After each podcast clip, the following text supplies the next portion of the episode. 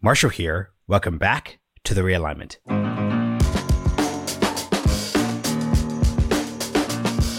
Today's guest, Oren Cass, is making a return appearance on the show to discuss what are the issues at the center of the political realignment, upending the issues, coalitions, and dynamics of American politics in the 2020s. That issue, of course, is the possibility of a GOP shift towards the working class and the rise of pro worker economic policies on the right as a consequence. The story is way more complicated than that, though, as is demonstrated by a new poll put out by Oren's organization, American Compass, alongside YouGov. Together, both organizations surveyed 1,000 Republican voters to get these results. We'll go through them one at a time throughout the conversation, but at a top level, while the poll found that GOP voters continue to rank sociocultural issues at the top of their priority list, they've also abandoned the GOP's traditional focus on tax cuts, deregulation, and free trade. Whether all this matters, especially in a relatively policy vague 2024 GOP primary, is of course up for debate. At a minimum, though, we're presented with the opportunity for a new type of politics at the other end of this chaotic political moment. This episode was actually recorded in person, so it was great to be able to do that with him there. A huge thank you to the Foundation for American Innovation for supporting the work of this podcast. Hope you all enjoy the conversation. Oren Cass, welcome back to the realignment. First time we're doing this live. We're coming to you all from uh, Bloomberg's Going to Work conference, but uh, great to chat with you again. Yeah, thanks for having me. So many things to hit up today. We're going to keep this uh, tight and focused. I think two things I want to start with. So, number one, just sum up for everyone uh, what American Compass does, the work you do, and then we'll get into the new poll that you all released uh, this past month, which directly relates to what the realignment does. So, American Compass first. sure. So, what is American Compass? We are, I guess, we're a think tank. I've given up trying to come up with another name for it, but we are uh, trying to develop the next conservative economic agenda. You know, I think the Trump era has obviously thrown everything into disarray. There are some who would just like to go back to 2014. Uh, and we are trying to figure out what comes next and how to craft a conservative agenda that is much more focused on workers' interests, on families, communities, and ultimately the strength of the national economy. And you released a big new poll, which has to do with the realignment of Republicans on these labor and work related issues. Love you to go into what are the top line results that are most relevant. Yeah, I mean, we were really interested, especially as we get into the 2024 primary cycle, to get a handle on what is actually going on with the GOP voter base and and how does frankly the conduct of all the politicians out there connect to, you know, what they must be hearing and seeing. Uh, and so we did it in two parts. The first part was just asking pretty straightforward, you know, list of 12 different challenges. Which of these do you think are the most important? And then how much would, weight would you give to each of those? Uh, and then the second part was a bunch of kind of issue specific uh, things looking at attitudes on tariffs, attitudes on unions, attitudes on immigration, attitudes on tight labor markets, industrial policy, et cetera. Uh, and I, I think it, it captures just a really fascinating snapshot of, of the flux that, that the American right is in right now. You know, it's interesting. You actually had a bunch of folks who are typically critical of American Compass actually shout out y'all publishing this vote, uh, the, the results. And it says that there were some results that were, I think, helpful to your overall thesis. There were some that were unhelpful. Um, so how about we start with the helpful? What kind of indicates that the GOP voter base is aligning in the direction you'd want? And then what are some results that are a little discouraging, unhelpful, or neutral at best? Well, let me just say it's all helpful. I mean, part partly in, in jest, but um, you know, ultimately we're not doing polling to figure out what's popular that we should therefore go do, but to, you know, really focus on what, what we call responsive politics, which is the idea that conservatism has to start from what people actually value and care about. It can't be a bunch of economists saying, well, our model says you're well off, so uh, stop complaining.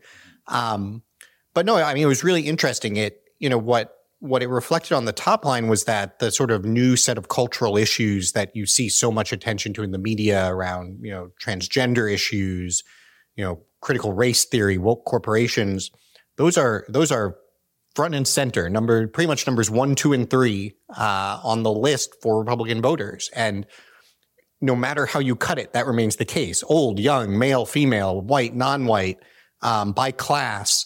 You can even pick any other issue. So like of those who really care about taxes, what else do they really care about? It's still those things. Uh, and so I think you know that's obviously what we're what we're seeing out there when you you know say, well, hey, what do the candidates want to talk about? What what's the media focusing on? That's that's kind of item item number one. For us, what was more interesting though was okay, but you also have all of the economic issues, and you know, look, I think politics at the end of the day is always heavily focused on these sort of you know hot button issues, but you do have to have an economic agenda to go with that. You have to have a theory of the case, and you also better be ready to govern if you win. And so, you know, we presented both. Th- so three of those 12 options were these cultural ones. Three were are what I would kind of call consensus issues, which wherever you are on the right, you you probably are on the same page. Things like immigration, you know, moving away from from college for all toward non-college pathways, valuing family, wanting more kids. Um, but then we had three that I would call new right issues, focused on globalization, on worker power, uh, on financialization on Wall Street, and then three I would call the the typical old right issues. Taxes too, are too high on job creators. Regulation is hamstringing businesses. Tariffs are interfering interfering with free trade, and you know those in terms of absolute value get less weight. But it's really interesting that you can see respondents very clearly segmented. There are some who just don't care about this. Like you put them in the neutral or neither bucket. Um, but you get more than 40% who actually give greater weight to these new right economic issues, uh, and about 29% that are, are giving greater weight to the old right issues. And if, if you think about those as two kind of blocks, the new right block and the old right block, again, going back to that, that initial point about the cultural issues, yeah, they, they're both very focused on the cultural issues. But if, if you zoom in on one of those blocks, you know, the old right folks are giving about as much weight to their other substantive economic issues as to the cultural issues. And the new right folks are giving a, about as much weight to their economic issues as to the cultural issues. It's just that when you zoom out and look in the aggregate at the party as a whole, because there's the agreement on the culture and the disagreement on the economic, you get this spike on well, everyone's focused on culture. And I think that that actually tells a, a very coherent story of, of what we see happening on the right. I think what's fascinating here is you're thinking about the political dynamic, um, especially given the way the primary is going. It seems to me that the critical question for the new right when it comes to economic policy isn't, you know, does industrial policy win you a Republican primary? It's could a broader economic agenda push you over the top with independent voters, conservative Democrats, especially in the must win states? So how do you, I know that's not quite what the poll is polling, but where does that part of the picture come in if we're thinking about 2024? Yeah, so this this is a super important point and and one as you said that wasn't the focus here because we were looking at GOP voters, but there's an incredibly important point here which is that if you're thinking about a broader coalition and looking beyond just winning a primary to actually being competitive in a general election, there's actually an extraordinary opportunity here. I mean, typically say, oh, the primaries, you know, pull candidates to the fringes and they have to make their way back to the center. Here you're seeing a set of issues that is going to be much more attractive to people outside the Republican coalition. I would argue exactly where the lack of a conservative message has most hurt conservatives. And that is both something you can win on within the party and exactly what you would want to have in the general election. And so, you know, for for me, what the what the punchline was on all of this is it's it's totally understandable why politicians are, and, and the media and everyone else is behaving the way they are now right? There's this set of things you can talk about that everyone's going to love and you're not going to upset anybody with. So you focus there. Why would you focus on the set of issues where some people are going to love you, but other people are going to hate you no matter what you say? And, and that's totally rational. But there's also a huge opportunity here. This is what political leadership is about at the end of the day. Um, it's it's having the vision, certainly to see where the momentum is on this stuff, seeing how it connects to the actual problems in the country, seeing the contours of the broader, really durable governing coalition that this offers and saying, yeah, I'm actually going to have to make an argument. I mean, one of the amazing things is the new right is as popular as it is, despite no history of that argument sort of resonating on the right. This is the opportunity to go out and actually make an argument and and sort of will this coalition into being. And and I just wish when people look back at Reagan and say, what was so great about Reagan? they would recognize it wasn't a big tax cut. It was that he did that. that's that's what the next Reagan will be. Is not the person who has the next big tax cut. It will be the person who says there's an actual coalition here that has not been tapped into that brings together. Um, you know, at its core is very conservative, but but reaches a lot of conservative folks who have historically been on the left. At the end of the day, is is appealing or at least tolerable to pretty much everybody on the right, and actually conveys a vision for taking the country forward you know, another poll to consider. I don't know the exact numbers off, off the top of my head, but I'm sure you've seen that Republicans are trusted on the economy um, to the highest. I think now it's, it's now the highest level um, in, in the history um, of that very long running poll. What is the central takeaway there? Well, I think it's a poll about Biden, really. I mean, I think the we, have seen the Republicans are perfectly capable of taking power and and then losing losing on the exact same result. I think what you're seeing is is a very deep dissatisfaction with so-called Bidenomics. And it's it's really interesting to grapple with like what is Bidenomics and why are people dissatisfied with it? Because, you know, I could tell actually a quite positive story about some elements of it. I mean, if, if we think kind of back across the past four years into the end of the Trump administration as well, you know, obviously COVID is is initially the central factor, and we could go four hours on everything that was good or bad about the COVID response. But especially if you compare to the rest of the world, the, the US actually did extraordinarily well in providing fiscal support to households, in getting the economy growing again. In, you know, if you look at kind of the trend lines, we are, are way above most of the rest of the developed world. Um, and, and so that would be a cause for celebration. Now, the problem is if you ask, well, what do I associate with Biden and all of that? It would be when he did yet another two, $2 trillion stimulus on top of the rest of it that wasn't really necessary and that they made a, you know, a, a giant deal out of focused on elements of it like unconditional, you know, cash grants to families that had nothing to do with COVID and were not popular. And so even though you could tell a positive story about the COVID response, the the salience that that has with with Biden politically, I think, is is overwhelmingly negative and connected to the ensuing inflation.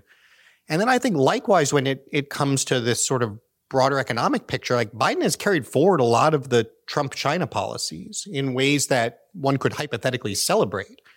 But his war, his administration is at war with itself over this. And most of the vocal folks are talking about how we should be embracing open trade with China and partnering together.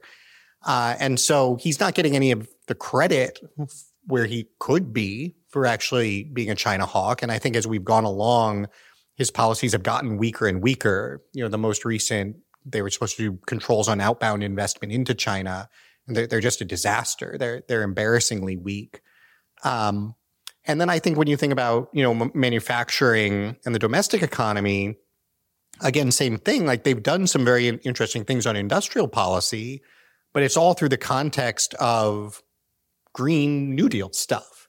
And people are rightly recognizing, wait a minute, the, the actual sort of core of what you're doing here isn't good for workers.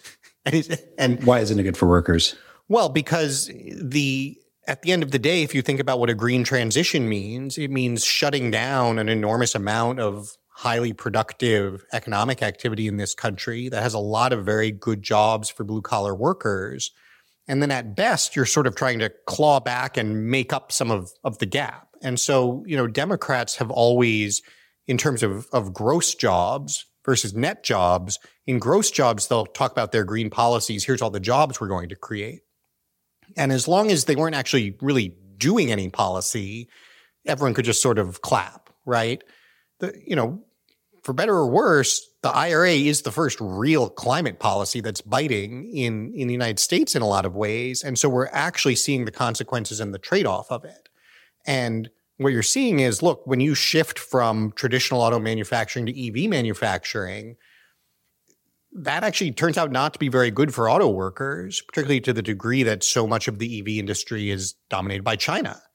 And so, in the abstract, you say, look at all these EV jobs we've created.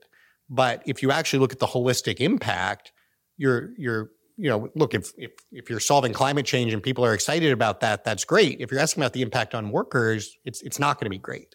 And and so then just the last piece I would add to that is that then if I think about the other sort of two signature things I would associate with Biden administration over the last year, it's the absolute disaster on immigration, which sort of directly undercuts anything they could be trying to say about worker power, tight labor markets, protecting American workers. And then the student loan forgiveness, which is uh, this extraordinary targeting of hundreds of billions of dollars specifically to people who did go to college without even the, the pretense of trying to do anything to fix the system. And so if you step back and you say, well, wait a minute, what are Biden's actual priorities on the economy? And how does that connect to things I see happening in the economy? I think it's quite rational to say this this is just not good. Something I'm curious about is looking forward. And this is hard because we're, you know, more than a year out from the mm-hmm. 2024 election. I'm, I'm always ready to look forward. Yeah, but l- looking forward, what takeaways would you see a failed Biden administration kind of leading to? Because I think what's interesting is the most interesting parts of the Biden economic agenda were clearly picking up parts of the Trump project, which were either working or were directionally moving in the right direction. So that's the China trade policies. Those, those, there, there are those different categories of the Biden agenda, focus areas, et cetera. What do you see a Republican administration, Trump or not, focusing and pulling from? It's a good question. I mean, I, I guess I would say probably not much.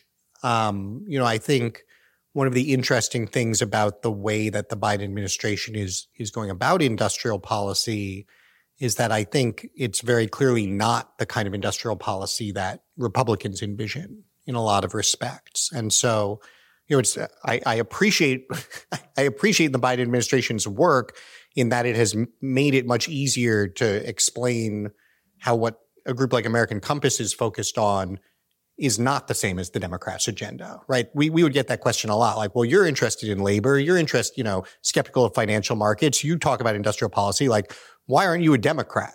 And it's like, well, now, like, let me just point you to Joe Biden. That was the 2020. I'm sure that was the 2020 conversation you're having. Yes, that's, that's exactly right. And so, you know, I think the, to, to flip the question around a little bit, you know, what, what does come next for the Republican Party, including hypothetically even a Trump administration, you know, I, I think it's the, the one thing I, I have learned better than to try to look forward to is what Trump will do next. That that I think is is hard to predict.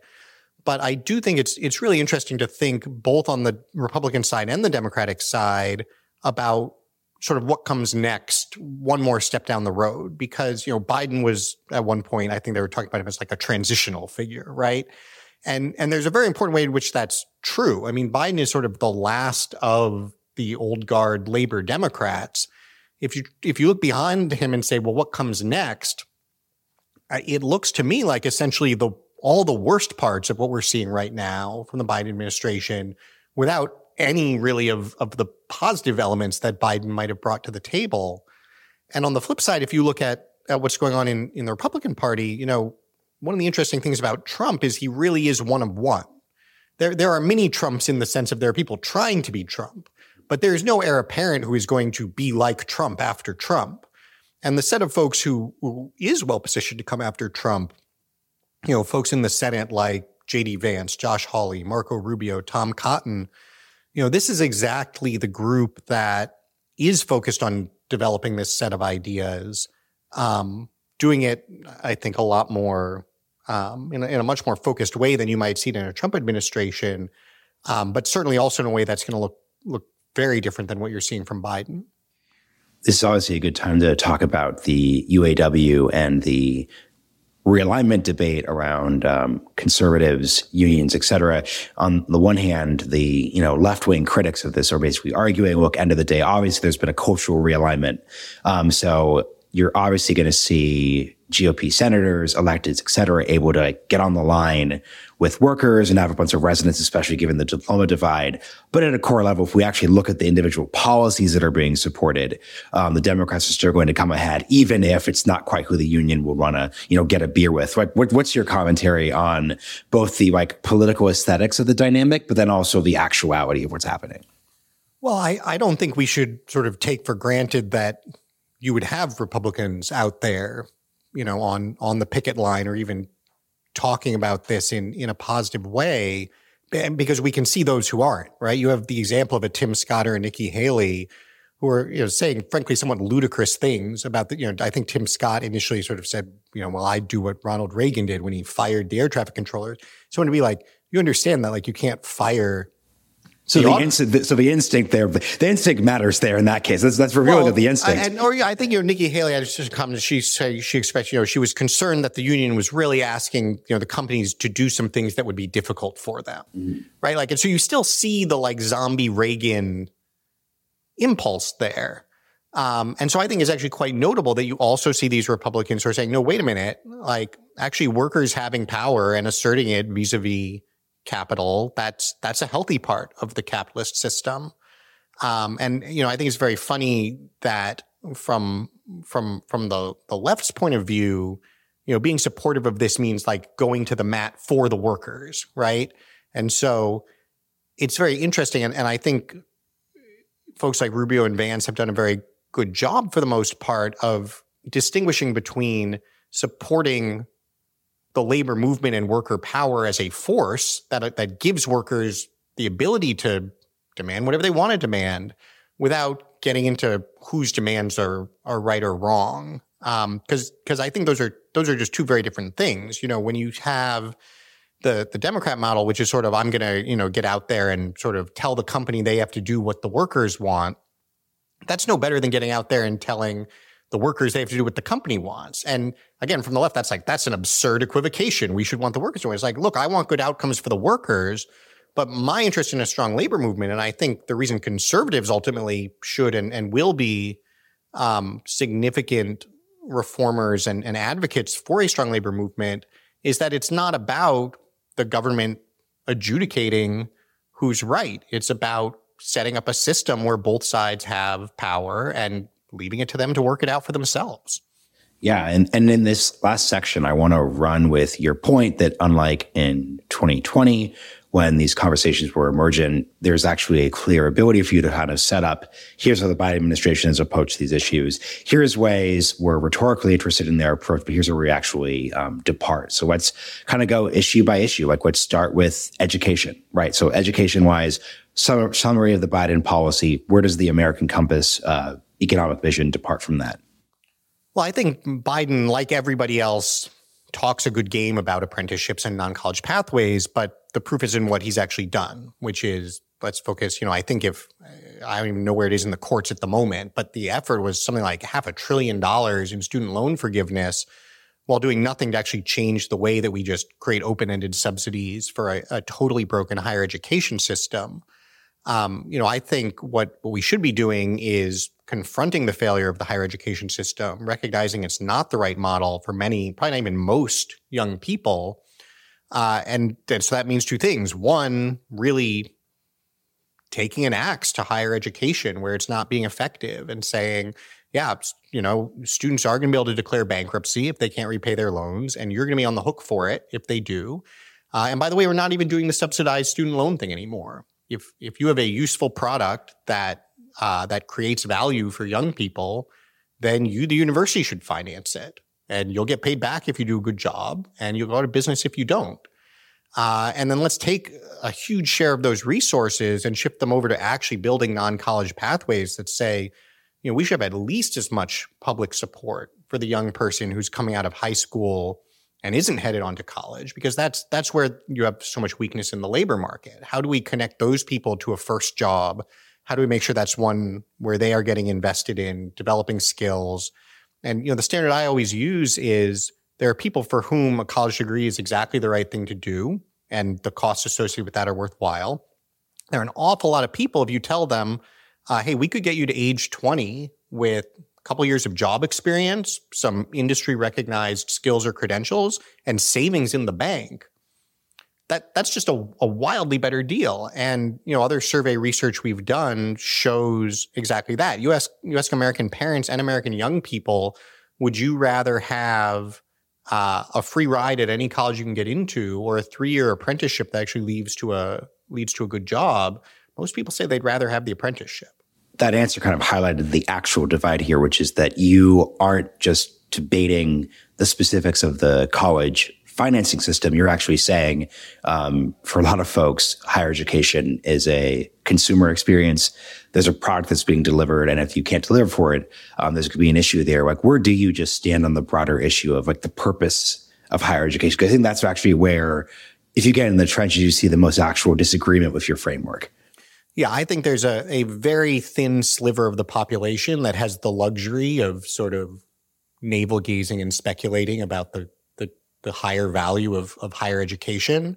And for the vast, vast majority of people, the answer is it either has negative value because it is years of life, not only that you are paying for, but the opportunity cost of not earning and not getting years of job, ex- of, of, work experience.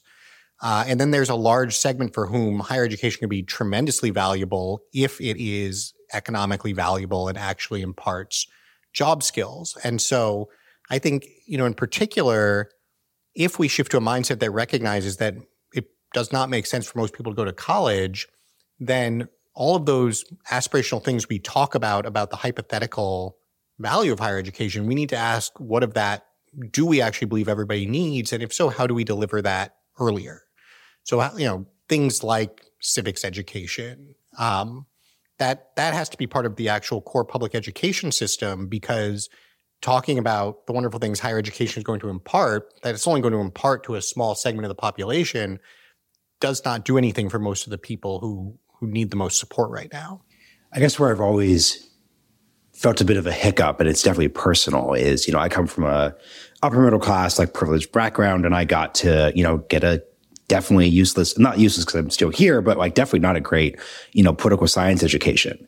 I think it causes a lot of people to, you know, kind of blanch a bit at the idea of like, obviously I'm in that sliver, but um, like what, what what do you say to kind of the vision of like, hey, like a lower middle class kid too should be able to kind of like jerk around for a few years at University of Oregon and get a poli sci degree? Like, where does that person fit within the vision you're articulating here?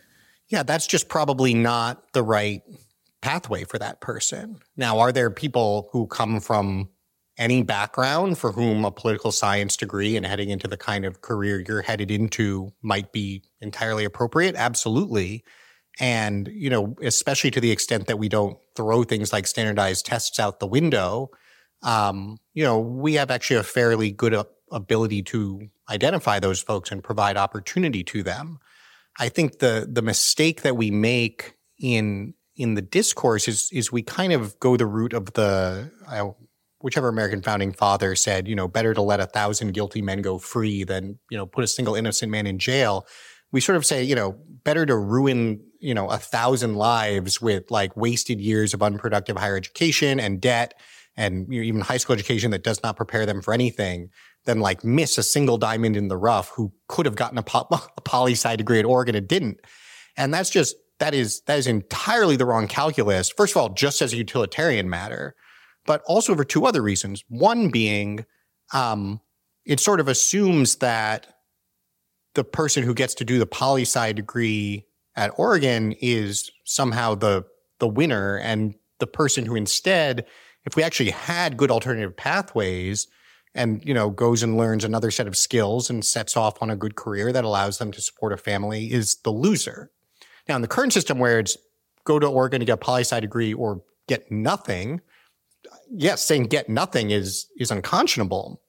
If you actually build good alternative pathways, it's not like, well, we're depriving the person of the poli sci degree because they're instead in this other path to building a good life. You may find just as many people who you rescue from the from the poli sci degree. And and then the last point I would make, and I think this is, you know, a place where where conservatives have a lot to offer, and that it it in our research connects with what the American really, you know, the American people really care about is you know, the American dream, I think we should understand much less as sort of getting into the best college you can and then working a finance job in New York and much more. And, you know, when we ask people, even in terms of like, what is the purpose of, of public education? You know, it's, it's about developing the skills and values to build a decent life. And if we can do that for people and help them to do that, I should say, um, then the next generation they can provide that greater opportunity to their kid. And I think, you know, is it unsatisfying to say, well, you might not have every opportunity in the world, but we can give you good opportunity and your kid will have every opportunity in the world?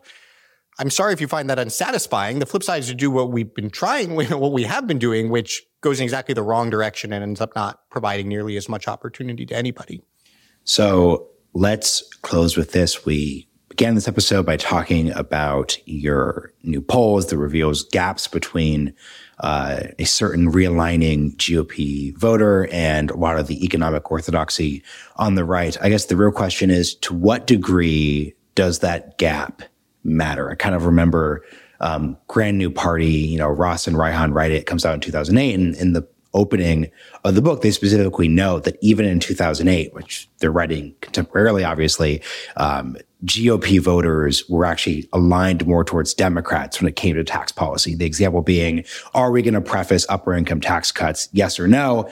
GOP voters were much more leaning towards the Democratic side once you got rid of the D part of that answer. So you could argue that that was a useful anecdote it helps explain why Jeb Bush wasn't exactly able to come up with, you know, a strong economic case against um, Trump's 2015, 2016 campaign. So in the case of today, then, to what degree does this gap matter? Um, if at all, especially if the cultural issues are still the, let's say, the top line uh, on a voting level?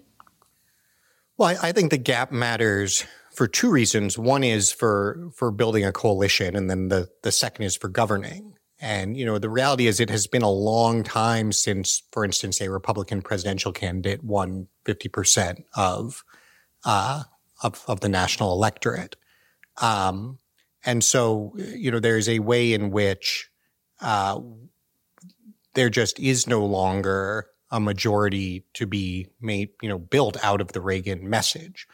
Uh, and so actually developing a different message that is going to bring in a lot of people who have, I think, been alienated, rightly so, by that message, uh, has a ton of value. And, and I think one thing that's shifted a lot since, you know, 2008 is such an interesting year. That's like the Obama McCain year. Like uh, the people say like Obama was a conservative, I think totally misunderstand Obama. By the standards of where the Democratic Party is and is headed, like Obama was quite conservative. I mean, the Democratic Party has done a lot, and we were talking about this with with what Biden's been doing to really alienate, certainly on cultural and somewhat on economic terms, a lot of voters who I think are are now more up for grabs than they would have been in the past. I think this is something Trump demonstrated to at least an initial extent. Um, but you you have to be able to pair a, an economic message that's not going to sort of disqualify yourself on the front end. And so I think for for coalition building purposes, certainly get to 50%. And even more importantly, if we're actually talking about the future of the country, you know, we, you know, we need to get back to an actual durable governing coalition at some point. I mean, Reagan won 60% in 1984. If you think you're you're going to build that with like a Nikki Haley agenda, like I I don't know what to tell you. Um, and so that then connects into the second piece, which is at the end of the day, the, the point here isn't just to win elections 48.1 to 47.9. It's to be in position to govern and then actually govern in a way that is going to address America's problems. And so ultimately that's where the biggest gap is, right? Is like, are we going to have elected leaders who are taking America in a better direction? And I think that connects back to what I was talking about, the punchline of the poll and the importance of leadership. Like there is no shortage of politicians out there who are just following the polling. And right now the polling says just talk about the cultural stuff. Um, it will take the politician who sees where they where he or she could go and and and goes there, I think, to really move us forward. Yeah, and there's the closing thought on my end is that to the other poll we referenced with the highest um, voter trust on the economy swinging towards Republicans to an unprecedented amount. If you take that poll result, assume you win the election because of that, but then just kind of roll around with tax cuts and Jobs Acts Part Two, you're going to squander um, that yes, reality. Exactly. And that's the and that's the thing to understand at a, at a coalitional level. The, the, the Nikki Haley agenda, um, which again, which and this is where I think this becomes difficult for folks who stick to the GOP orthodoxy things. There's the is this the best economic policy side of the debate? Which that's one part, but the other part is can this actually build a genuine governing coalition? Um, and that's just something which clearly I don't think that agenda is capable of doing. I agree. Great. So that's a great place to end it. Oren, thank you for joining me again on the realignment. This was awesome. Thank you.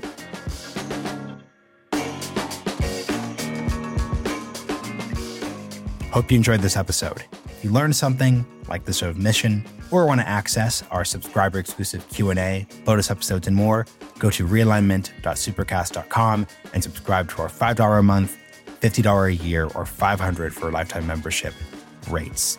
See you all next time.